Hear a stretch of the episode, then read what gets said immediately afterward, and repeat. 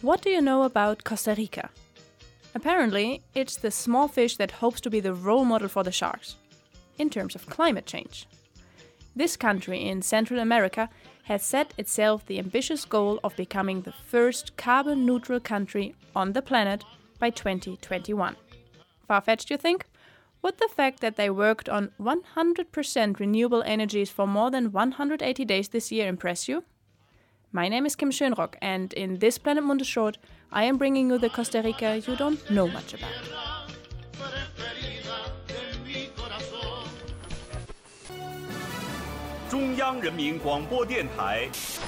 Og lige nu her på DR1 sidder Tine Gøtje klar til at præsentere TV-avisen. Namaskar, med Sudhi Chaudhry og... كلمتين وبس Hier ist das erste deutsche Fernsehen mit der Tagesschau.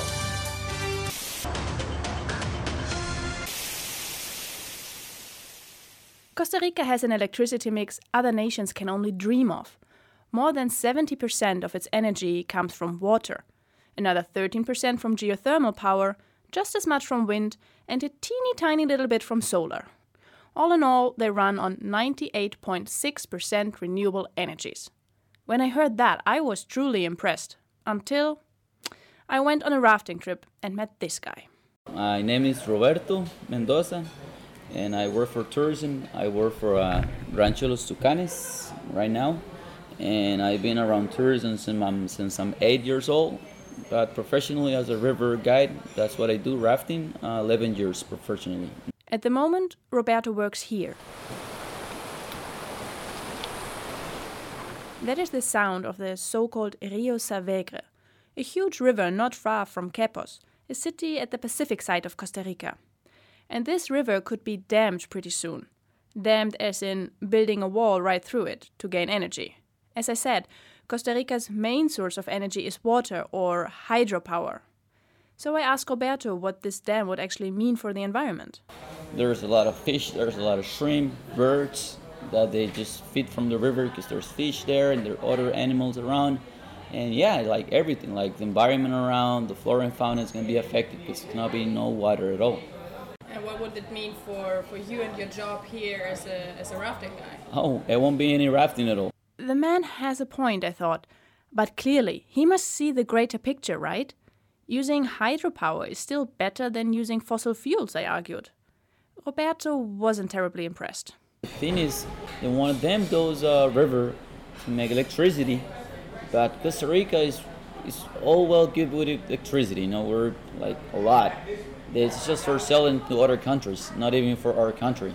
So I don't know what's gonna be like advantages with that. Yeah, actually, it's gonna be bad for us. But for the whole carbon neutrality goal, hydropower is essential. And isn't carbon neutrality a good thing?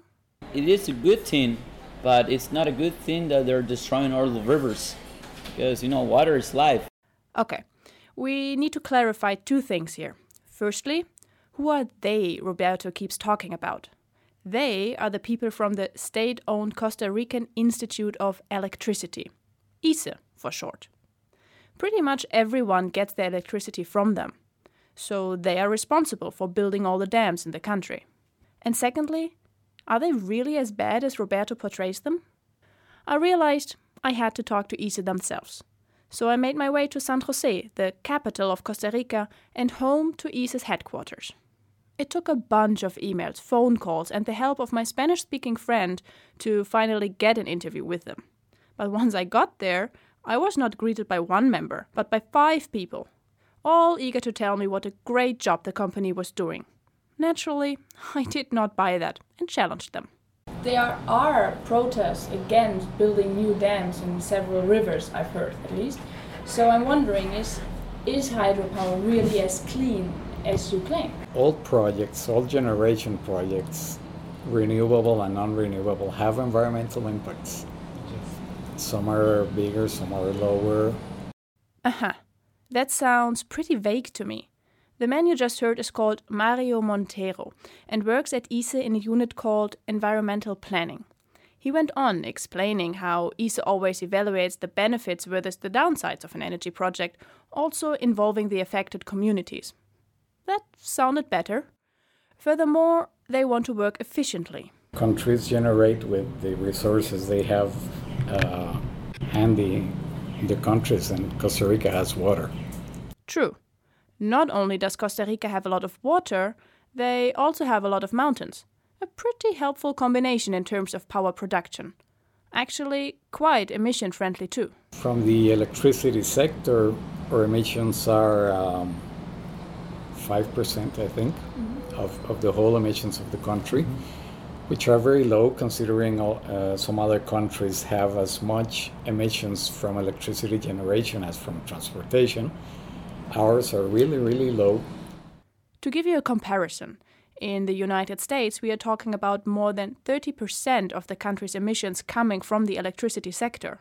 I started to see Isa's point, but Roberto, if you remember, he was not only mad that Isa wanted to build a new dam in his river. He believes that they only built this new dam to sell the electricity to neighboring countries, such as Panama or Nicaragua. What do you have to say to that, dear Isa? ICE is a government institution and operates under a non-profit condition. Mm-hmm. We don't develop a project unless our system requires it. Keeping in mind that ICE is the electricity generator of the country, they have to make sure that there's always a power backup. So even if they have enough power for the country, they need to generate a bit extra as a safety net. And this safety net should be renewable as well, they explain. Well, it all sounded very convincing. But then again, it was five against one during this meeting. So I really needed an objective voice. Here's Diego Ortiz. I met him in a cafe in San Jose. I'm a journalist. I work for uh, for Semanario Universidad. That's uh, the paper for one of the biggest universities in the country, for actually for the biggest university in the country. And um, I also work for IPS. It's a wire service, and I usually cover climate change, energy, transportation, international affairs, that sort of beat. I asked him about the profit issue, and he confirmed Isa's standpoint, saying that if they earn money, they spend it on development projects within the country. They really are not profit driven. So one issue was solved, but what about the not so clean hydropower? So most people say hydro is renewable, but it's not clean. And I think this is the point. I mean, you have to understand when you build a dam, it's not going to be clean. The plants affected by the flooding, is going to generate emissions, and going to affect the whole ecosystem. But it is renewable energy. So somewhere you have to strike a balance. Is this project worth it? Will this actually benefit the the country, the community? As always in life, we are talking about conflicting interests. Some people are happy, others aren't. But in the end, it is the greater picture you need to keep in mind here. Costa Rica wants to be a carbon neutral country by 2021, which, by the way, is the 200th anniversary of the independence from Spain. Well, carbon neutral. It sounds really great. But when I started doing research for this podcast, I kept wondering why does a country which is only responsible for 0.2% of the world's emissions want to be carbon neutral at all? Nobody blames them for the climate change. I spoke to Monica Araya about this.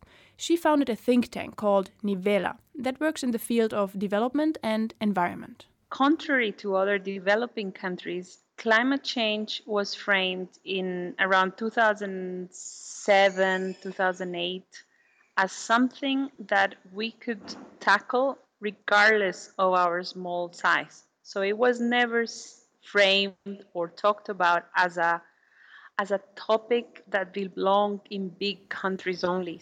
Okay, that's good, but why putting so much pressure on yourself? Given that our emissions are so tiny, the call for carbon neutrality has to be understood as our way of communicating to the world that we wanted to be part of the solution as opposed to be part of being part of the problem. We need to clarify here. Carbon neutral does not mean Costa Rica stops producing carbon dioxide.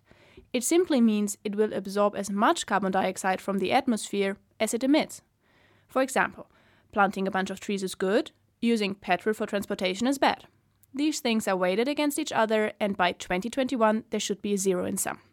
But Costa Rica is a developing country. How did people and especially business react to this self declared climate protection wonder? Isn't it costly? Curiously, the main, the main response that came from the country was from the private sector. So that is something very unique because usually in, in the developing world, the private sector has always argued that environmental or climate protection is a cost and is something that will hurt competitiveness and it's something going to hurt business. Remember, for a long time, China and the US, for example, didn't really bring their countries forward in terms of climate change because neither wanted the other one to have any advantages on the economic stage. Oh, wait, that discussion is still going on. My mistake.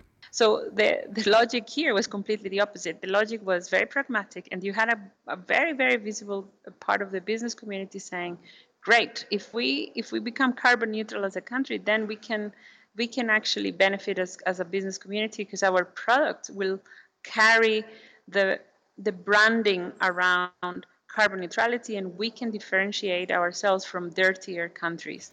So they have the private sector on their side. 75 completely renewable energy days in the spring and another 94 in summer this year. Why on earth do they need till 2021 to be carbon neutral? Where's the flaw?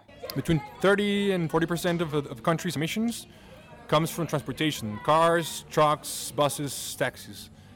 And the country hasn't done nearly enough to tackle this. That is Diego, the journalist, again. Listening to him, I realized I got it completely wrong. I thought Costa Rica has almost reached its carbon neutrality goal. But really, they are only very green when it comes to electricity. ICE, you heard so much about, is only responsible for bringing light into people's kitchens or charging their phones. The other part of the energy sector still runs on fossil fuels. And when you look into Costa Rica's public transport system, you see why transportation is the main obstacle of the whole carbon neutrality thing. Countries in Europe, uh, North America have integrated tram, metro, bus um, systems with bike lanes, with uh, carpooling. We don't have any of this in here. We don't have a single bike lane in the country. They don't have a single bike lane in the country. And if you're trying to get anywhere by train, good luck because you won't find many. My enthusiasm declined steadily. The awesome headlines I read about this super green country all of a sudden did not sound that awesome anymore. I started to wonder is it at all possible that carbon neutrality can become more than just a nice slogan? It might be achievable depending on the the counting system you use.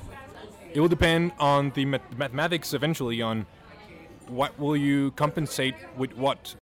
Basically, how many trees do you have to plant to get rid of the smoke of your cars? Great. So we are talking about mathematics rather than green energy. Diego, by the way, is not very optimistic about carbon neutrality in 2021 because. While the desire exists, the willingness to do what's needed, which is, again, tackling the emissions from transportation, hasn't been the case. That's where my enthusiasm slumped. I felt cheated.